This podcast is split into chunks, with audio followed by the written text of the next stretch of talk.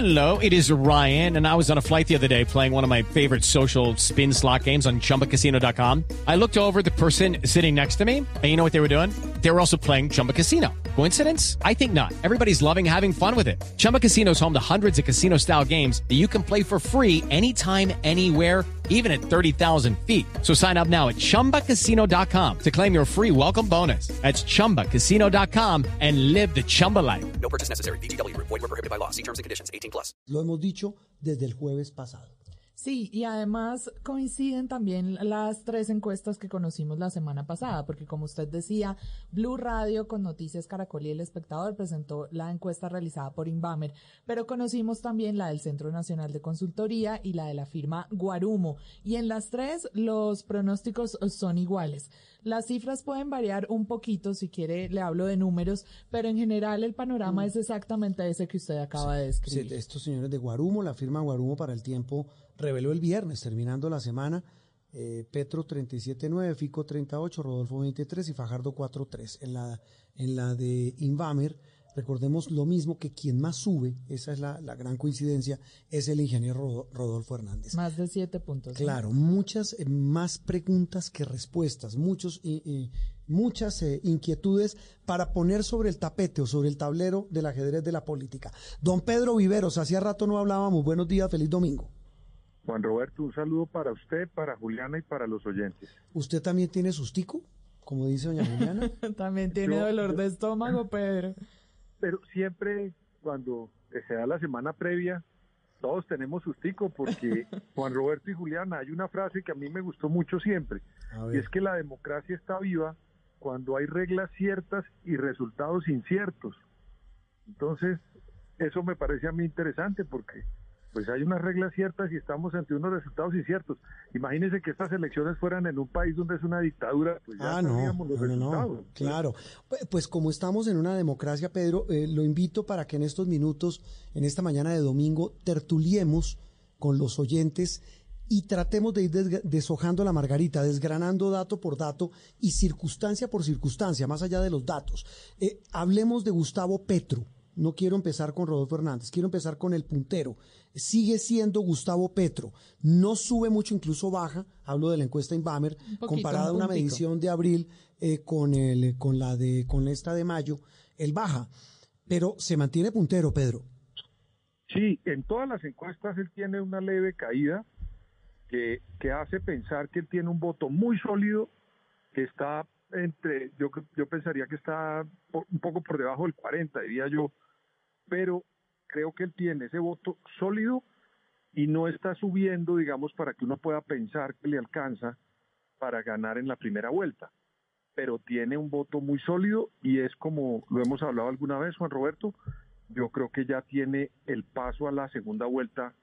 Si usted me pregunta a estos candidatos, yo creo que el que es más opcionado ya para estar en esa segunda vuelta sin duda mm. y que lo, lo viene siendo hace rato por el voto sólido que él tiene es Gustavo Petro. Juan Roberto. Sí, Pedro, es decir, bueno, ya usted dice, seguro, seguro va a la segunda vuelta, no tiene nada de qué preocuparse, pero ya tampoco tiene más para dónde subir, o podríamos tener alguna... Según esa encuesta, ¿no? Ojo, porque es una foto, ¿no? Según las tres. Ojo, sí, pero concentrémonos en la nuestra, la de Inbamer. Ojo con con las generalizaciones, no lo digo por usted, digo todos, porque eh, Pedro nos decía, nos decía Martín el viernes que él tenía una amargura enorme porque la ley, las nuevas normas no permiten ni siquiera que haya encuestas eh, que no se publiquen. Es decir, no se puede hacer más encuestas eh, como la última que hicimos esta semana. Entonces va a ser muy difícil determinar si la foto que se tomó eh, y que revelamos el viernes, el jueves pasado y el viernes, va a ser la misma de, el, de la elección, de la primera vuelta del próximo domingo. Pues, Juan Roberto, déjeme decirle lo siguiente, yo creo que como están las tendencias, pues hay una persona, siempre que se acerca a la primera vuelta, aparece como una, con una fuerza, una tercería. Y, y en este caso, cuando hablemos de, del ingeniero Rodolfo Hernández, se va a dar cuenta, pues que eso está funcionando y a quien más lo está golpeando por este momento es a Fajardo, pues que lo es, que está muy desinflado, pero también por la caída uno podría pensar que Petro, mucha gente se está pasando para, para otros sectores. Entonces, pues eh, yo le podría decir sin duda que Petro tiene un cupo en la segunda vuelta y creería yo, por las tendencias como están de la encuesta de Inbamer, que no le va a alcanzar en esta semana para lograr ganar en primera vuelta. Que era lo que entiendo, eh, Pedro, iba a decirle Petro, Pedro, que es lo que, que es lo que, que es lo que los tiene también a muchos dentro de la campaña de la, del pacto histórico, eh, yo no digo que amargados, pero sí, sí frustrados. Ellos dicen la idea, según los números, era ganar en primera vuelta. Claro, entonces esa es la apuesta que todos tienen. Yo recuerdo en la campaña del 2002, Juan Roberto, cuando Álvaro Uribe comenzó a crecer y pues eso al final nunca se pudo detener y ganó en la primera vuelta. No veo parecido en esta en esta en esta elección con ese hecho del 2002, que entre otras cosas ha sido el único el único presidente cuando se reglamentó la segunda vuelta que ha ganado en primera Sí. Sí. ha sido el presidente Álvaro Uribe. Después lo repitió en el 2006. Ese fenómeno tan fuerte de un ganador con tanta, digamos, eh, apoyo, me da la impresión que yo no lo estoy viendo. Yo estoy viendo que los votos están en muchos sectores y ahora está cogiendo fuerza, pues, eh, una tercería, que yo creo que es la del doctor Rodolfo Pero Hernández. no se me adelante. encuestas. No se me adelante. Pero es que esa tercería, Pedro, es la que le está causando el dolor de estómago que sí debe estar teniendo en este momento Federico Gutiérrez, que es el que va de segundo en las encuestas, pero el que podría sentirse más amenazado. Tal vez ese sí es el que ve menos posibilidades de seguir subiendo. ¿Usted cómo ve a Fico hoy después de este panorama? Lo veo con un voto duro, lo veo que él creció, le sirvió mucho. Es una cosa muy curiosa porque lo que le sirvió a él, que fue la, la consulta que ocurrió el 13 de marzo, eh, precisamente es lo que de pronto, donde no llegue a pasar Rodolfo Hernández, le puede haber causado, digamos, una carencia, porque si el doctor Rodolfo Hernández hubiera estado en una de esas consultas, pues llevaba también mucho tiempo en campaña. Esto para decirle que ese estiramiento que sirvió, que, que, que tuvo eh, Federico Gutiérrez en, en las consultas cuando ganó la de él, le sirvió para subir. Ahora hay que ver cómo se mueven las estructuras políticas, los apoyos que ha recibido en las regiones. Pero y Pedro, eso le iba, perdón, lo, lo interrumpo para eso, para complementar esa, esa respuesta y es, pero, pero es decir, se estancó. Es decir, él, él iba disparado después de la consulta, subió casi 20 puntos. En esta subió uno, con todas las maquinarias, con toda la estructura política, eh, para muchos con el apoyo de muchos partidos tradicionales y subir un punto. Eh, de acuerdo, pero eh, yo con esto no quiero decir nada, simplemente que hay unos votos que siempre están por ahí adormecidos, que pertenecen a estructuras políticas, que no Mm. ponen presidente ellos solos, pero que sí, a- pero que sí ayudan a ¿Sí girar será? la votación. ¿Sí será? Pues, Vamos a ver, Sí, vamos a esa, ver. es, esa es la gran pregunta, tiene razón. Vamos a ver, porque mire, ta- tanto, tan será así, Juan Roberto, que el único cambio que hizo Petro en su campaña de hace cuatro años fue meterle políticos. Sí. ¿O, o usted por qué cree que metió a Armando Benedetti, a Roy Ah, Barreras, bueno, a sí Córdoba, al cura Hoyos? Pues porque en la campaña anterior le hizo falta esa estructura política. Pe- Pedro, Por eso los metió. Sí, mire, eh, eh, es que me quiero devolver, eh, estamos en, hoy en Sala de Prensa Blue hablando de este ajedrez político. ¿Usted, usted hace cuántos años es estratega político? No, no periodista, ojo, estratega. Yo comencé a hacerlo realmente en 1998.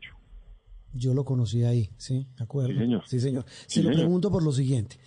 Hacemos el ejercicio eh, gratis. Démoselo, démosle ese, ese, ese eh, ejercicio una. gratis a cada campaña. Rapidito, al señor Petro, ¿qué le aconsejaría esta semana que queda? Yo le aconsejaría, es que Petro tiene un problema y debería bajarle mucho a la, a la radicalización, porque Petro se radicalizó en un discurso, lo confirmó con la doctora Francia, que es del sector de él y se cerró la campaña en un sector de izquierda, Sí. con unos sectores de izquierda, y los temas que Petro propone son temas recurrentes en la tendencia de él. Entonces yo le propondría que no se radicalizara tanto. Y acuérdese que la segunda vuelta, Juan Roberto, es para capturar unos votos que son en su Ah, mayoría claro. de centro. Pero en este momento sigue ganando, sigue punteando. Sí, o sea, sí, sí, esa es una punteando. verdad. Entonces no Claro. sé si tendría que cambiar mucho si sigue Pero- punteando. No creo que le alcance con lo que tiene para ganar en la primera vuelta y en la segunda le tocaría coger votos de otra canasta, Mm, claro. que no es la de él. Bueno, el segundo, a Fico. Ah, Fico, yo pienso que a Fico le, le corresponde buscar en este momento apoyos en ciudades donde él tenga fortaleza. Le voy a poner un ejemplo. Él es muy fuerte en el eje cafetero en Antioquia y creo yo que pues Santander también puede tener, el no- perdón, el norte de Santander puede tener cosas. Lo que quiero decir con esto es que él debería meterse en esos sitios donde él es fuerte. Ah, y la costa, porque allá también le está funcionando. Él debería meterse en sitios donde su, su, su nombre está cayendo bien y donde tiene fortalezas para estirar el voto, Sí. Juan Roberto, y que le dé la fortaleza para pasar a la segunda vuelta.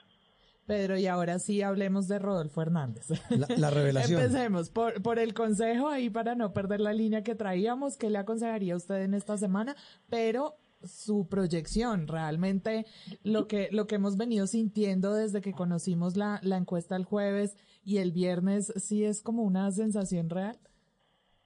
Pues siempre que sea, mire, yo, que en es- yo no soy psicólogo, pero como alguna vez fui estratega político, eh, cuando se acercan las elecciones las personas se estresan, como comenzó la conversación Juliana. Sí. Todos estamos estresados. Y en ese momento muchas personas comienzan a ver de verdad qué van a hacer con su voto. Hay gente que no está tan preparada, que no es, doctri- que no es doctrinaria y que está mirando qué hacer. Y ahí comienzan a tomar decisiones. Esta semana es clave para eso. Entonces, esta tercería que acaba de aparecer, pues va a mover un voto que siempre es como de opinión que hay en Colombia Sí. y que va, va a tender a irse por ese sitio que normalmente son entre tres, tres y medio de colombianos, me, me atrevo a decirlo, y, esta- y estas personas no votan ni por ideología, ni por, sino por alguien que les guste en su opinión. Y creo que llegó a esta campaña esa tercería, como ya ocurrió con Fajardo, que no le alcanzó en la vez pasada, y en el 98, Juan Roberto, que le hablaba cuando yo hice mis pinos en estrategia, Sí, Noemí Sanino, usted recuerde, me acuerdo eh, mucho. fue la famosa frase de si le dan una semana más, pasa la segunda vuelta y hubiera superado a Andrés Pastrana. Pero en este pero no caso, ocurrió. en este caso, volviendo a Rodolfo, eh, con la pregunta de Juliana, eh, le quedan ocho días en los que puede hacer qué el ingeniero, con estos números y con esa tendencia al alza en la encuesta Inbamer y, y en las otras. Bo- bo- buscar bu- votos reales, Juan Roberto. ¿Y cuáles son Porque esos? pues tiene que buscar estructuras, alcaldes, eh, perdón que se lo diga, Sí. alcaldes o parlamentarios o gente que tenga votos reales para que le puedan garantizar que lo que está haciendo en opinión puede tener un colchón en política. Es que la gente tiende a pensar que la estructura política es mala. No, lo que es malo es comprar estructuras políticas, pero que un concejal, que un congresista quiera o un exalcalde quiera apoyar a un candidato que es voto de opinión, es bienvenido. Lo malo es comprar esos votos. Ah, sí. Pero yo le recomendaría que buscara votos reales, es decir, esos congresistas que salieron elegidos nuevos, por ejemplo, que buscara gente por ahí que tiene unos votos y que le garantiza a él que esto que tiene en opinión también tenga un- una base real. Dijo, dijo el ingeniero, me volví el bizcocho más arrecho. Es que él ya ganó, él ya ganó, Juan Roberto. Claro. De todos los candidatos que usted acaba de mencionarme, hay un señor que ya ganó y que fue él, porque si no pasa la segunda, se vuelve el factor decisivo en la segunda. claro, y, co- Sí. y sin maquinaria, sin el apoyo de nadie, eh, despreciando todo tipo de apoyos y mire dónde va. Nos quedan unos instantes, Pedro, para hablar de el- la otra cara de la moneda, el, el desplome eh, del señor Sergio Fajardo. Ay, Juan Roberto, mire, yo tengo como colombiano una desazón con ese proyecto, pero ni siquiera porque yo fuera a votar por él o no, sino que era una expectativa muy grande la que tenía Sergio Fajardo por lo que había ocurrido hace cuatro años. Es que él casi se mete a la segunda vuelta. Le faltaron 200 mil votos. Y ver una persona que sacó esa votación a terminar como va hoy, pues siempre le causa uno como demócrata desazón. Pero eso comenzó mal. Eh, Juan Roberto, usted ha oído esa frase de las mamás, o no sé si usted la ha oído, pero en mi casa era, Sí, sí, sí, hijo, sí. todo lo que comienza mal termina mal. No, pues como, como, como va a ser, como es el desayuno, se sabe cómo será el almuerzo. Eso comenzó mal, y Mm. comenzó mal porque se dijeron de todo. Mire lo que pasó hoy con, o Sí, ayer con, Alejandro Gaviria. no, eso es una vergüenza. Eso es lo, una lo que le hizo Alejandro Gaviria siendo el jefe programático No. del- de la campaña de Sergio Fajardo, tirando ya coqueteos abiertos y promocionando la campaña de Gustavo Petro. Sí, Eso alguien, comenzó mal. sí, puedo, puedo, puedo hacer una, eh, contar una frase y una infidencia, una frase coloquial, me da pena, me da pena, no es mía, lo juro que no es mía. Abre, abre comillas. No, sobre este episodio de Alejandro Gaviria escribiendo en un periódico que era mejor para controlar la erupción del volcán social, mm, dando como a entender que era mejor votar por Petro. Después salió a aclarar y oscureció más. Eh, No. pero mire lo que, mire la frase, es más confiable el ángel de la guarda de los Kennedy que los mató uno por uno que, que Alejandro Gaviria como, como coequipero de algo. Tal cual, tal cual, qué cosa. No, qué barbaridad. Eh, eh, entre otras cosas, Juan Roberto, déjeme decir una cosa, yo aquí me robo un segundo. Sí. Él fue rector de una universidad más importante de Colombia, Juan Roberto. Qué, desdibu Sí. qué desdibujada, y en ¿no? semanas, en, en la época de nuestra pandemia, da unos discursos como rector que a todos nos emocionaron. Y los discursos se centraban en la ética, Juan Roberto. En la ética. Pues don Pedro, Entonces- le, le- le sacamos ahí, no le no, no, mándenos la factura de los honorarios como estratega y veremos qué podemos hacer. No, Juan. Don Pedro. Un abrazo a usted, a Juliana, y gracias por... Oiga, por eh, invitarme. y, lo, y lo, lo, lo de una vez lo, lo aprovecho, el domingo, ¿no? El próximo domingo en Noticias Caracol, ¿no? Usted es el jefe. Sí, señor. Listos. Entonces, en el equipo de análisis de la transmisión de la cobertura de elecciones, don Pedro Viveros. Pedro, feliz domingo. Descanse Abrazo. porque tenemos trabajito la otra semana. Gracias. Adiós. Chao.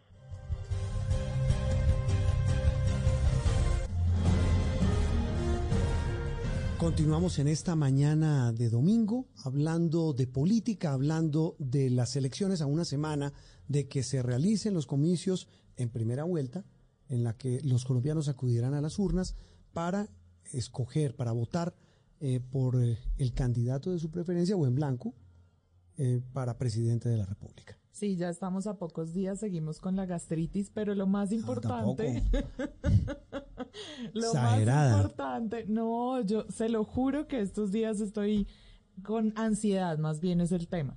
Pero bueno, lo importante es lo que va a suceder y lo que va a hacer la persona que resulte elegida. Y por eso también hemos conocido en los últimos días un proyecto que se llama Pilas con el Futuro. Si el viernes pasado en Noticias Caracol lo publicamos. Sí, son 16 universidades que se unieron y presentaron un análisis de académicos, de expertos, pero también de los estudiantes sobre los temas más importantes para el país. Y frente a eso, escogieron 17 ejes temáticos con diagnósticos y propuestas enfocadas justamente en ese futuro de Colombia. Lo presentó Brigitte Baptiste, la rectora de la Universidad EAN, y allí están consignadas también las visiones de los jóvenes, que como les digo, son de 16 universidades del país. Hoy que estamos hablando también de qué esperan los ciudadanos del próximo gobierno. Pues allí hay 17 ejes temáticos, por supuesto, educación, economía, bueno, los 17 temas que usted sabe que en este país son complejos y propuestas para la persona que resulte victoriosa, si no el próximo domingo, en junio, y sea el próximo presidente del país. Claro, los voceros de este estudio fueron los directivos de la EAN, que eh, hablaron, incluso la decana de la Facultad de Humanidades. Pero traemos a colación este estudio para hablar mm, de la mirada de la academia, que es muy importante en estos tiempos de elecciones. Incluso sirve para poner paños de agua fría en medio de Sí. tanta calentura, de tanta polarización. Y con la siguiente invitada hablamos tal vez hace dos fines de semana, ella nos corregirá sobre esto, el ambiente caldeado, una campaña llena de insultos, una campaña donde priman más eh, las pullas que las ideas, en fin. Eh, la doctora Paola Montilla es eh, directora de la Escuela de Gobierno de la Universidad de Externado de Colombia. Doctora Paola, gracias por atendernos hoy domingo y, y recuerdo que le habíamos prometido que la llamábamos cuando estuviéramos cerquita de elecciones. Pues estamos cerquita de elecciones. A ocho días, ¿cómo ven ustedes el panorama? Buenos días. Buenos días, Juan Roberto, y buenos días, Juliana. Un gusto volverlos a saludar. Nos vimos el- el primero de mayo. Sí, exactamente. Hablamos un primero de mayo. Sí, señora. Exactamente. Pues un panorama que me gustaría iniciar con lo que ustedes mencionaban de pilas con el futuro, porque ahí hay un dato que a mí me llamó mucho la atención que, del estudio que hizo la Universidad de Antioquia y que nos sirve para leer un poco lo que puede pasar en las elecciones, y es algo que ellos denominaron como el adultocentrismo, ¿no? Del, del conflicto. Y ellos dicen que finalmente el conflicto y los temas de paz es un tema que ya son para generaciones un poco más viejas como las mías y que ya los jóvenes que ya los jóvenes no se interesan en esto, ¿no? Y que esa, que esa mirada que tienen los jóvenes frente al conflicto hace que en este momento los temas y las agendas, lo que está en discusión son los temas medioambientales, los temas de desigualdad, una mayor esperanza hacia, hacia su futuro. Y en ese orden de ideas yo creo que una muy buena parte de, de este voto que se va a hacer entre ocho días, pues sí es los jóvenes acá me permite, me permito hacer una lectura que me llamó mucho la atención de, de Ibamer. Sí, a ver. El voto, el voto de joven en la, lectura pasada para Petro era el 61%, ahorita es del 53%. Y eso. Y Rodolfo Hernández ganó 7 puntos. Claro, eso qué, qué, qué, interpretación tiene para usted este dato que lo, lo reflejábamos el viernes en Mañanas Blue y esta noche que tenemos análisis en la emisión de Noticias Caracol, le tenemos un capítulo especial al tema de los jóvenes. ¿Cómo interpreta usted la caída entre sobre todo los más pelados? De 18 a 24 en, digamos, en, en, su intención por, de votar por Gustavo Petro y en el aumento de casi siete puntos en la intención de voto por Rodolfo Hernández. De Rodolfo Hernández. Es, es una cifra bastante alta. pero yo la interpreto por un giro completo en la campaña de Rodolfo Hernández.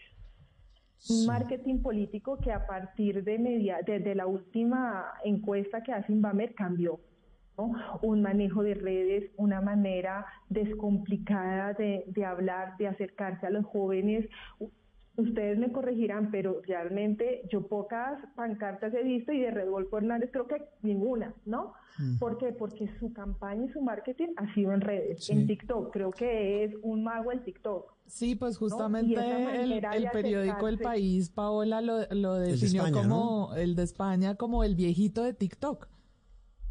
¿Sí? Sí, y mira que es una manera de acercarse a los jóvenes y es una manera, y es una, yo creo que es una señal de alerta para nosotros también comenzar a estudiar estos fenómenos. Si tenemos en cuenta que una de las personas que más votos ganó el Partido Verde es un, digamos, un outsider, una persona que únicamente se concentró ese youtuber que era extraño para la ah, mayoría, sí, sí, sí, pero los jóvenes son los mm. que ven, los jóvenes son los que están, los, él logra conectar con los jóvenes por su mensaje, porque no lo ve como esa figura rígida con ese formalismo normal de la política, sino que le habla en sus lenguajes con una persona eh, que hasta sus metidas de patas, si ustedes me permiten la expresión, son bien recibidas. Mm, que mire que son fenómenos similares, lo hablábamos el viernes con Néstor Morales y los panelistas, que el candidato de más edad mire cómo conecta con los más jóvenes, algo muy parecido a lo que ocurrió en Estados Unidos eh, con Joe Biden en las pasadas elecciones presidenciales en, de ese país y lo que pasó en su momento con Bernie Sanders, el, el otro político estadounidense que tenían o tienen mucha sintonía con los jóvenes. Claro, y esto realmente es una es una un punto muy a favor de las personas que están detrás de la campaña política de Rodolfo Hernández. ¿No? Porque saben hacer esa lectura, segmentaron muy bien su electorado, saben que realmente donde tienen que, que, buscar ese voto es tal vez en los jóvenes porque también está compitiendo, es decir, él también lo ubica como un cambio, ¿no? Pero Rodolfo Hernández no se ubica a la izquierda, no puede competir, ni él se ubica por ese vote, por ese votante de derecha, él se ubica hacia esas personas que no tienen afinidad política y es donde tiene como el 31%, esas personas que no tienen afinidad política. Entonces se presenta como un personaje completamente fuera de todos los vínculos anticorrupción, fresco, que no le importa finalmente ganar su plata, porque como él lo ha dicho varias veces, la plata ya se la ganó y ese lenguaje finalmente hace que los jóvenes, y no solo los jóvenes, también otros, otros, otros ciudadanos lo vean como una persona honesta, ¿no? Mm, como una persona franca. Sí, estaba viendo aquí, hablamos con la doctora Paula Montilla de la Escuela de Gobierno de la Universidad de Externado, viendo la, encuesta Inbamer, eh, no solamente tiene esa ascendencia entre los jóvenes, si uno lo ve también por estratos, ah bueno, en mujeres le va muy bien. También conecta con la audiencia femenina. Claro, en mujeres le va muy bien. Le va mejor en el sector rural que el urbano, le va mejor en las ciudades no capitales. Es decir, es un hombre que vino a copar un espacio político que los otros tal vez tenían descuidado. Claro, porque mira que además, eh, y esto lo, lo, lo, manejan muy bien las personas de marketing político, es primero tú tienes que conectar con la gente y luego las personas conectan con tu mensaje. Cuando tú conectas con la gente y en ese primero, tal vez, y, y sin, sin eso, sin lugar a dudas, crear un estereotipo, pero las personas en las ciudades capitales tal vez pueden poner en entredicho, mira, lo que estás diciendo de sacar los siete decretos por ahí es inconstitucional, esto no es tan sencillo, ¿no? Pero mira que en, en, ese primer, en ese primer acercamiento, en ese primer choque que tiene en esas zonas con las personas, las campañas en Facebook son impresionantes y ustedes piensan que en las zonas rurales las personas consultan más Facebook que Google. ¿no? Es, es un ah, modo, es un modo de información. Es un modo de información. Entonces ellos están conectando con una persona que les parece honesta, que les parece sincera, que rompe con todos los estereotipos de la clase política. Luego, muy seguramente lo que tendríamos que hacer y lo que se debería hacer es una evaluación del tipo de propuestas que hacen, ¿no? ¿Qué tan, qué tan factibles, qué tan factibles son. Sí, Pero en este momento está ganando la emoción de las personas que lo Eso le iba a preguntar en un tema tan emocional como es una campaña. Step into the world of power, loyalty and luck. I'm gonna make him an offer he can't refuse. With family, cannolis and spins mean everything. Now, you wanna get mixed up in the family business. Introducing The Godfather at chapacasino.com. Test your luck in the shadowy world of The Godfather slot. Someday I will call upon you to do a service for me. Play the Godfather, now at Chumpacasino.com. Welcome to the family. No purchase necessary. VGW Group. Void where prohibited by law. 18 plus. Terms and conditions apply. Esta en particular, eh, doctora Paola, eh, lo que viene, queda una semana. Y una semana frenética, ya no hay plaza pública, hay entrevistas, habrá debates, habrá seguramente apariciones, sobre todo en medios. En esta semana, eh, yo no, no, no quiero pedirle que vaticine qué va a pasar, pero sí hacia dónde cree que pueda una campaña tan emocional, hacia dónde puede dirigir el rumbo eh, la mayoría de esa opinión, que hay que decirlo, mucha gente está muy confundida. Sí, eso es difícil de, de, decir, Juan Huerto, pero digamos que, que hay, en un mes incrementó muchísimo Rodolfo Fernández, ¿no? No creo que pueda seguir incrementando con la misma velocidad porque finalmente queda una semana y otro gran reto que tiene que hacer Rodolfo Hernández que en algunas zonas termina siendo todavía un personaje desconocido, mientras que Fico Gutiérrez y Petro sí siguen siendo un, personaje conocido. Yo creo que en esta semana se, se, van a concentrar en, en, esos grandes mensajes que ellos se han hecho, en mostrarse finalmente como el cambio, un cambio, un cambio hacia dónde, ¿no? Porque ha sido como en general los tres se han, se han perfilado como un cambio hacia el duquismo frente a lo que se venía haciendo. En este momento es proyectar esa imagen de cuál es el más confiable, de cuál es el que tiene mayores posibilidades, porque aquí también comienza a crearse lo que muchas de las encuestadoras y muchos del comportamiento político dicen, la gente no vota por el perdedor, entonces estas últimas encuestas están dando pues el último. El, como la cereza para decir... El voto útil, ¿no? Del que llaman. Claro, un voto útil un voto útil. Y además tienes un voto también, por otra parte, vergonzante, que mucha gente, y tal vez dices, yo no voto por Rodolfo Hernández porque finalmente en unos sectores sigue, lo siguen percibiendo con esa frescura como no presidenciable, no es como lo que uno presentaría en la cabeza como su figura presidencial, como ese, ese, esa persona que quisiera entrar a la casa de Nariño, pero por otra parte lo es como, oye, este señor finalmente no se va a robar un centavo, y si seguimos mirando las, las, las encuestas de Invamer, siguen, la mayoría de los colombianos siguen percibiendo que uno de los mayores problemas es la corrupción.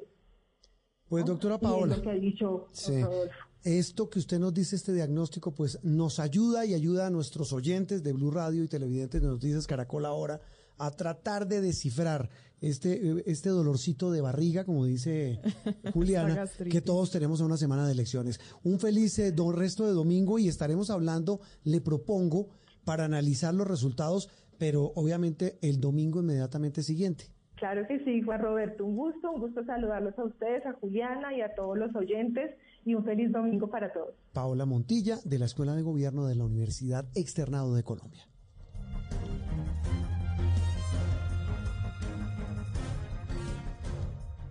Estás escuchando Sala de Prensa Blue. Bueno, hemos escuchado a la gente en la calle, ya tendremos más ciudades, doña Sí, Juliana. seguiremos nuestro recorrido. Sí, señora, ya escuchamos a los estrategas, Sí, eh, académicos, desde las universidades. eh, ¿le parece columnistas? Por favor. Doña Larisa Pisano, buenos días, feliz domingo. Hola Juan Roberto, buen domingo. ¿Cómo va? Muy bien. Bueno. Este proceso tan interesante. Eso le iba a preguntar, con todo esto, esta tertulia que usted y yo hacemos, que a veces nos tomamos un café y, y votamos corriente, compartámoslo con los oyentes de, de Sala de Prensa Blue y de Noticias Caracol ahora. A ocho días, el panorama cómo pinta.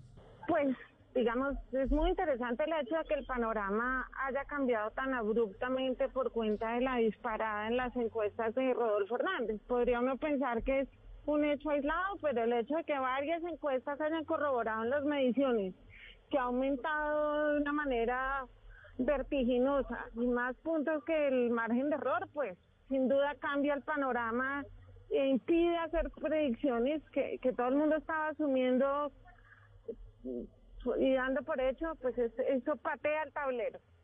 Claro. Larisa, veníamos hablando de la conexión emocional que tienen los candidatos, cada uno de ellos, con la gente, pero decíamos que esta es una semana crucial porque ya no vamos a tener encuestas, se han cerrado varias posibilidades y hay mucha gente que está decidiendo esta semana en, el, en la última etapa por quién va a votar. Para esa gente que todavía no se ha decidido, Larisa, ¿usted cuál diría que es la bandera a nivel ya, digamos, de los problemas del país y de lo que debería ser el próximo gobierno? ¿Cuál es la bandera de cada uno de los candidatos? ¿Usted cómo definiría ese tema que es el que identifica cada una de las propuestas? Pues digamos, yo creo que me, ha sorprendido que hay mucha gente que sigue diciendo que estas elecciones son muy parecidas a las de 2018 y que el país iba a tener que elegir entre izquierda y derecha. Ajá. Realmente a mí lo que me, me impresiona es que, que en los últimos días se ha evidenciado que esta elección es absolutamente diferente a la de 2018. Primero por el tema de la agenda, que es lo que ustedes me preguntan. Hace cuatro años el tema de la paz era un tema crucial. Hoy el tema de la paz ni siquiera se menciona en las discusiones ni en los debates como un tema de disputa política. No es decir, ya nos acostumbramos a que los excombatientes de las FARC tengan un asiento en el Congreso. De hecho, su presencia en el legislativo fue práctica, fue poco relevante. Eh, digamos, el tema de la paz ya no es. El tema del temor a ver si nos venezolanizamos o Colombia se no corre el riesgo de volverse como Venezuela, tampoco está presente porque el contexto mundial cambió, porque Biden eh, disminuye las restricciones a Venezuela, porque eh, digamos, se evidenció que Guaidó no, no, no tuvo que salvar la democracia, que no tuvo un papel protagónico. Entonces Venezuela tampoco está en la agenda. Y en cambio está en la agenda un, una profunda preocupación social derivada de la pandemia y del empobrecimiento que trajo la pandemia y de situaciones como la inflación mundial. Entonces creo que ese tema es crucial y los candidatos que han sabido sintonizar o ser empáticos en ese tema, que en particular, pues me refiero a Gustavo Petro, a Rodolfo Hernández, pues han tenido más pavimentado el camino, porque pues la derecha sigue considerando tal vez que ese no es un tema propio de su agenda y eso marcó la diferencia en la elección con 2018. Hoy la agenda es profundamente, o está marcada por, por, los, por los temas sociales, por el empleo, la lucha contra la pobreza. La gente tiene hambre y eso genera nuevas demandas sociales. Si uno lo puede traducir, la gente quiere trabajar, tener un salario digno que le permita poder alimentarse, vestirse, tener una vivienda digna y que si sale a la calle a trabajar o a estudiar no lo atraquen. Ese podría ser una interpretación. Larisa, usted dice que el tema ya no es entre izquierda y derecha, ya hay un tema diferente. A ocho días de las elecciones, ¿cuál va a ser, cree usted, la estrategia general de todos, atendiendo un poco la misma pregunta de Juliana. Y se lo pregunto porque es que el tema es qué va a pasar en esta semana donde no hay plaza pública. No, yo creo que la estrategia va a ser fortalecer discursivamente algunos mensajes. Me imagino yo que la candidatura de Rodolfo Hernández va a tratar de cooptar electores que están en ambos extremos, lo cual no le queda difícil porque tiene un discurso que no está ideologizado, es decir, es probable que personas que pensaban votar por el centro democrático o que son del centro democrático pero que no estaban muy convencidas por la figura de Federico Gutiérrez se desplacen hasta donde Rodolfo Hernández y de igual manera lo puedan hacer algunos sectores que apoyaban a Gustavo Petro. Creo que es más fácil que se desplacen sectores de centro derecha hacia donde Rodolfo Hernández que sectores que están con Petro. Mm, ¿Mm? sí, de- en la medida que perciben que, que Federico Gutiérrez ha perdido un poco de opciones, pues se desplazarán a donde Rodolfo Hernández, que viene en ascenso. como viene en ascenso, lo que viene ahora, claro, nos toca esperar qué pasa el próximo domingo, pero se, se abren todos los interrogantes, es de cara a la segunda vuelta. De cara a la segunda, la segunda vuelta, efectivamente, ¿a quién va a ser el competidor en segunda vuelta con Gustavo Petro? Esa es la pregunta. Y dependiendo quién se hace competidor, el resultado puede ser marcadamente diferente. Sí. Digamos, si uno se apoya en lo que han demostrado las encuestas, en el hecho de que Federico Gutiérrez ya alcanzó un techo, podría uno pensar que Gustavo Petro, para Gustavo Petro es mucho más conveniente que Federico Gutiérrez sea su contendor a que sea Rodolfo Hernández. Mm, Como, como dicen en la misma entraña del petrismo, es más fácil pegarle a Federico, a Fico Gutiérrez, que a un hombre y a un candidato tan enigmático y tan difícil de interpretar como Rodolfo Hernández. Así es, pero además que a Petro le está pasando algo que es muy común en algunas campañas políticas y es que les sobra tiempo.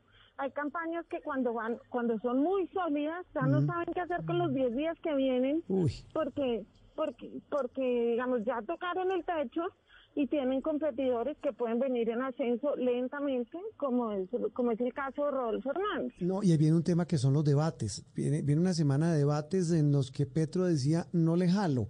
Yo creo que ahora sí le va a jalar, ¿o no? Le va a tocar. Claro, porque además Rodolfo Hernández con su agenda anticorrupción, o digamos su tema anticorrupción más que su agenda, su discurso anticorrupción y sus tres frases consolidadas en torno a ese tema, pues también interpreta la agenda social, porque en Colombia, el otro me decía César Caballero, el encuestador, me decía que para la gente la lucha contra la corrupción de alguna manera es leída como la lucha contra la pobreza, porque la gente siente que la pobreza tiene que ver con que los políticos han sido corruptos, Sí. ¿no? Entonces ahí hay un tema de agenda también que Rodolfo Hernández le podría quitar a Petro si Petro le deja ese espacio. Pues es que fíjese, Larisa, que en la encuesta Inbamer justamente los ciudadanos decían que el principal problema de Colombia es la corrupción, el 20.3% de y, ellos. Y si usted suma, eh, Juliana y Larisa, si usted suma los otros tres de bolsillo, que son empleo, economía y costo de vida, se, se pelea ese primer lugar con el de corrupción. Tal cual lo que interpreta Larisa Pizano. Larisa, nos hablamos después de elecciones, ¿no? Por favor. Por favor, es urgente.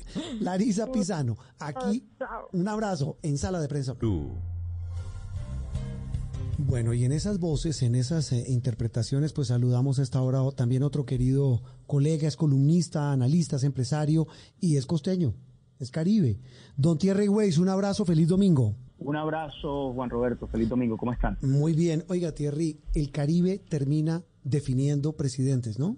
Hasta cierto punto, pues no olvidemos que el voto bogotano es muy importante y el voto bogotano está muy... Lo que pasa es que el voto bogotano está muy cantado a favor de Gustavo Petro en este momento, entonces el Caribe puede ser a veces el fiel de la balanza, pero yo veo al Caribe bastante petrista en esta ocasión. Sí, eso estaba viendo aquí en la encuesta Inbamer. Sí. Sí, Thierry, pero para que sigamos en la región, decíamos, le ha ido históricamente bien allí a Petro, Rodolfo Hernández sabe la importancia y ha ido ganando terreno. ¿Y qué sucede allí en el Caribe con Fico? ¿Tiene por ahí todavía algo que ganar Fico en esta parte del país? Sí, yo creo que sí. De todas maneras, sí. Ahí, por ejemplo, sí pesaría el apoyo de, de la Casa Char, que de todas maneras sigue siendo un peso importante en la región. Eso tampoco se puede subestimar. Y yo creo que ellos le van a aportar mucho a Federico Gutiérrez. Eh, eh, la, la, el- la novedad es el, el- la votación, o por lo menos la intención de voto que marcan algunas encuestas para Rodolfo Hernández, que realmente sí subió bastante. Pero si miramos esas encuestas, yo, te- yo tengo aquí enfrente ahorita la de Inbamer. Sí. Eh, yo veo que Fico se mantiene, por lo menos acá Ah, en sí, la no región cae. Caribe. No, no, no. Sí, no cae. Entonces, eh, más bien Rodolfo le debe estar eh, debe, debe estar tomando esos votos de otra parte, pero yo creo que Fico más o menos se ha mantenido. No, no Sí. lo veo que esté perdiendo mucho acá. Nos decía Martín Orozco que él, interpretando números, no haciendo análisis político, él decía que los votos, sobre todo que había arañado, son del petrismo.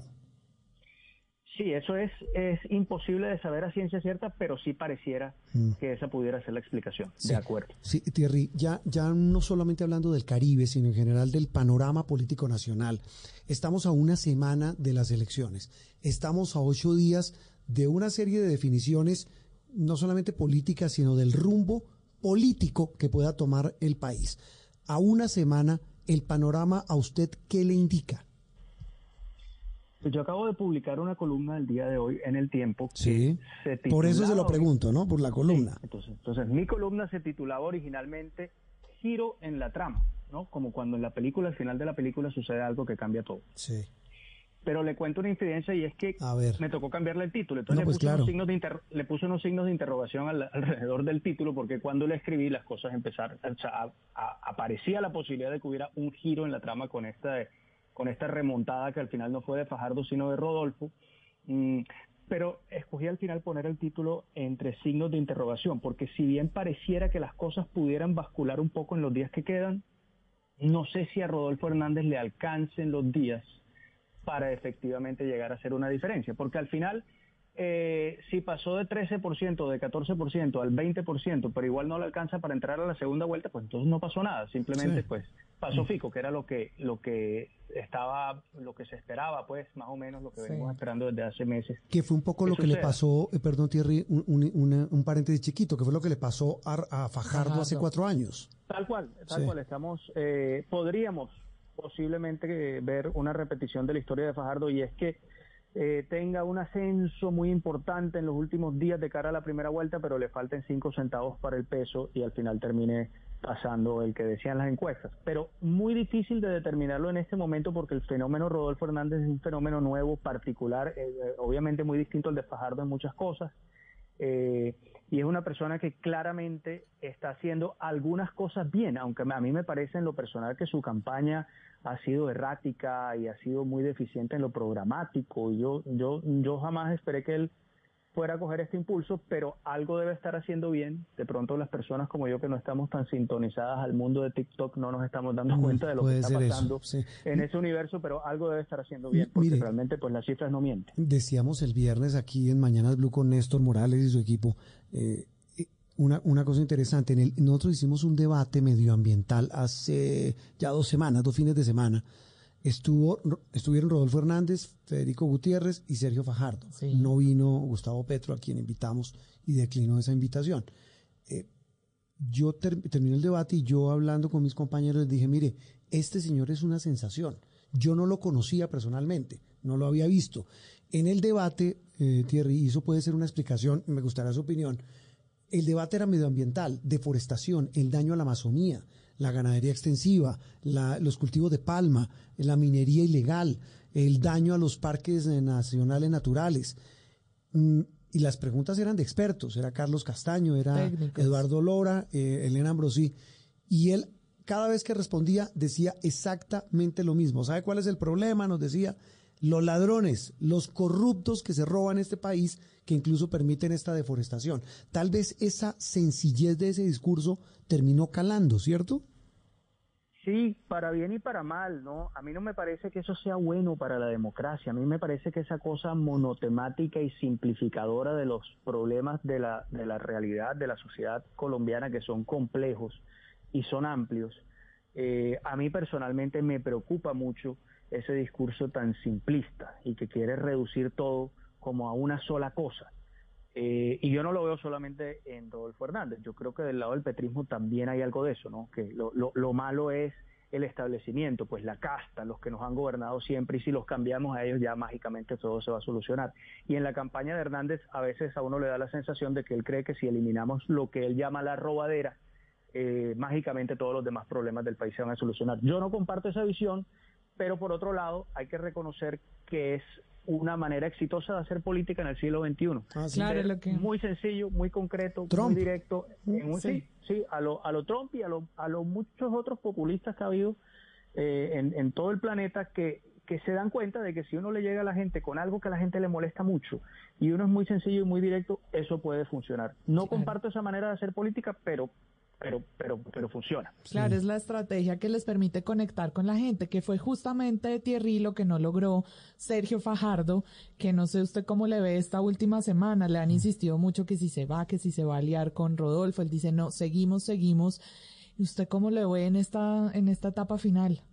Yo nunca he visto que una alianza entre Rodolfo y Fajardo tenga mucho sentido. Tiene sentido aritmético, pues si se juntan, si uno pudiera sumar esos dos caudales de votos, le eh, tendrían la posibilidad de pasar a segunda vuelta, pero es muy difícil, es muy difícil porque de todas maneras yo entiendo que Fajardo ya dijo que no, no sé si eso haya cambiado en los últimos días, pero es muy difícil porque eh, eh, explicarle a la gente, comunicarle a la gente en los poquísimos días que quedan, que si iban a votar por Rodolfo ahora tienen que votar por Fajardo, o que si iban a votar por Fajardo ahora tienen que votar por Rodolfo porque los tarjetones ya están diseñados.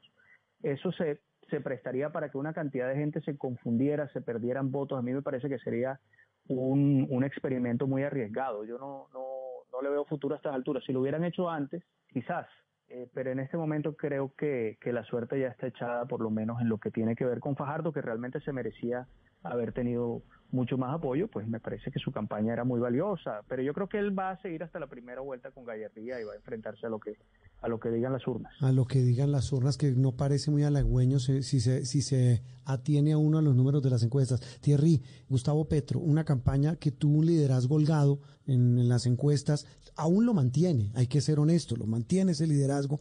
En la, en la de Invamer bajó dos puntos, eh, algo casi tres, entre una en medición y otra, la de, la de finales de abril y esta que estamos haciendo antes de esta primera vuelta. Pero para usted la interpretación de lo que está pasando con la campaña del pacto histórico, ¿cómo la, cómo la vislumbra en esta etapa final?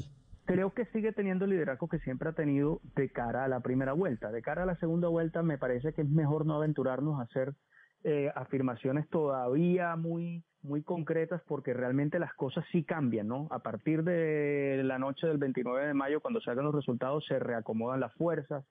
Puede que Petro amplíe su distancia, pero podría pasar lo contrario. Puede que se le una una cantidad de gente a quien quede de segundo. Eso por un lado. De cara a la primera vuelta, yo creo que las cosas siguen más o menos igual. Sin embargo, este tema de Hernández es muy interesante porque toda la campaña de Petro ha estado estructurada sobre una manera de criticar a sus adversarios, pues como los adversarios eran principalmente Fajardo y Fico, entonces Fajardo era el tibio y Fico era el continuista, el uribista, etcétera. O sea, siempre han manejado ese vocabulario y esos, digamos, epítetos para atacar a sus rivales. Eh, si llegara a darse la sorpresa, el palo de que Hernández fuera el que pasara la segunda vuelta, me parece que la campaña de Petro tendría que replantear la estrategia y no va a ser fácil porque esas cosas, eh, digamos, esas críticas sobre las que ellos se han venido apoyando para atacar a sus adversarios no van a servir en el caso de Hernández, que no es ni uribista, ni continuista, ni, ni, ni mucho menos tibio, ni ninguna de esas cosas. Entonces creo que es un reto y creo que la campaña de Petro debe estar internalizando eso y diciendo, bueno, ¿qué pasa si, qué pasa si llega a ser Hernández? que hacemos ahí. Y ahí se enfrentarían dos campañas de corte populista y va a ser muy curioso ver eso, porque los dos en cierta manera representan un rechazo al establecimiento. Ahí no sé si uno de los dos tiene una ventaja pues programática en ese punto específico. Obviamente Petro lleva más tiempo haciendo campaña y tiene una ventaja en ese sentido, pero muchos, si no la gran mayoría de los votos de los antipetristas, y me refiero por eso a todas aquellas personas que van a votar por por Fico y por Fajardo y por Hernández en la primera vuelta y que, y que no votarían por Petro eventualmente, se irían seguramente con Hernández. Ojo, con más facilidad la migración hacia Hernández que hacia Fico, según lo que hemos visto también en las últimas encuestas. Pues eh, Hernández podría eh, recibir con más facilidad los votos de los demás. Pues es que justamente Thierry no lo podemos dejar ir sin que hablemos de Fico y el, y el Así panorama como quedó para Mm. él, exactamente. Sí, este, esta remontada de Hernández a Fico lo pone en una situación un poco complicada.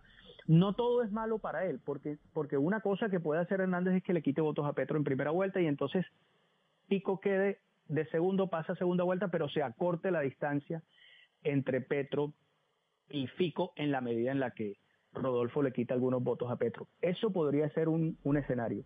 El otro escenario podría ser que eh, el otro escenario que es malo para Fico, obviamente, es que Fico pierda, Sí. que Gutiérrez pierda. Pero eh, eh, eh, a mí me parece que aún si no pierde, Gutiérrez se debilita un poco, porque Fico necesitaría eh, un golpe de opinión el 29 de mayo para que su candidatura se fortalezca. Él, de- él necesitaría un impulso adicional y ese impulso se ¿Cómo lo que daría. podría ser u- u- Yo- ese yo golpe de creo- opinión?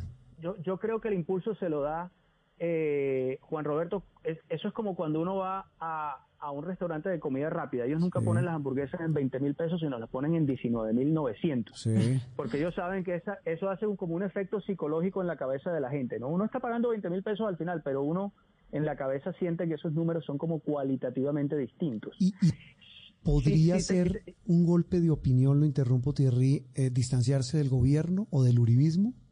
Pues permíteme termino y ya, Sí. te, ya te comento eso. Entonces, Sí. eh, yo creo que si Gutiérrez, si Gutiérrez llegara a sacar 30% de la votación en primera vuelta, que no sería fácil para él lograrlo, tendría que ser un esfuerzo muy grande, y Petro sacara 39, es decir, que Petro, Petro no saque más de 40 y Gutiérrez alcanza a sacar 30 o casi 30, eso sería un golpe de opinión importante, porque de pronto se sentiría que la distancia se cortó de una manera psicológicamente incluso significativa. Eh, alejarse del gobierno le puede servir, pero es que yo creo que ya, ya el tiempo está muy corto para hacer grandes movidas programáticas o ideológicas. ¿no? Yo creo que yo creo que Fico lo que principalmente tendría que hacer es seguir utilizando los mecanismos que pueda hasta donde pueda, porque esto tiene sus sus reglas de Sí. juego eh, para seguir eh, generando eh, eh, eh, como posicionamiento, que me parece que lo ha venido haciendo muy bien en los últimos 15 días, eh, yendo a plazas públicas y montándose en tarimas y hablándole a la gente, que es algo en lo que Petro tenía mucha ventaja y me parece que ha eh, mejorado mucho la imagen de Fico en los últimos 15 días. Sí, pues eh, todas las preguntas eh, con respuestas de, de un hombre autorizado, con su columna, con la- los interrogantes que por supuesto le cambia el sentido totalmente, el, cambio, el giro en, en la trama. Thierry, un gusto saludarte y volveremos a hablar después de elecciones. Gracias, Juliana, Juan Roberto, que tengan buen domingo. Thierry Weiss, columnista del diario El Tiempo, hablando de lo que viene en esta semana crucial previa a las elecciones presidenciales. Esto es Sala de Prensa Blue. Y en este Step into the world of power, loyalty, and luck. I'm gonna make him an offer he can't refuse. With family, cannolis, and spins mean everything. Now, you wanna get mixed up in the family business. Introducing The Godfather at ChumbaCasino.com. Test your luck in the shadowy world of The Godfather slot. Someday, I will call upon you to do a service for me. Play The Godfather now at ChumbaCasino.com. Welcome to the family. No purchase necessary. VGW Group. Void where prohibited by law. 18 plus. Terms and conditions apply.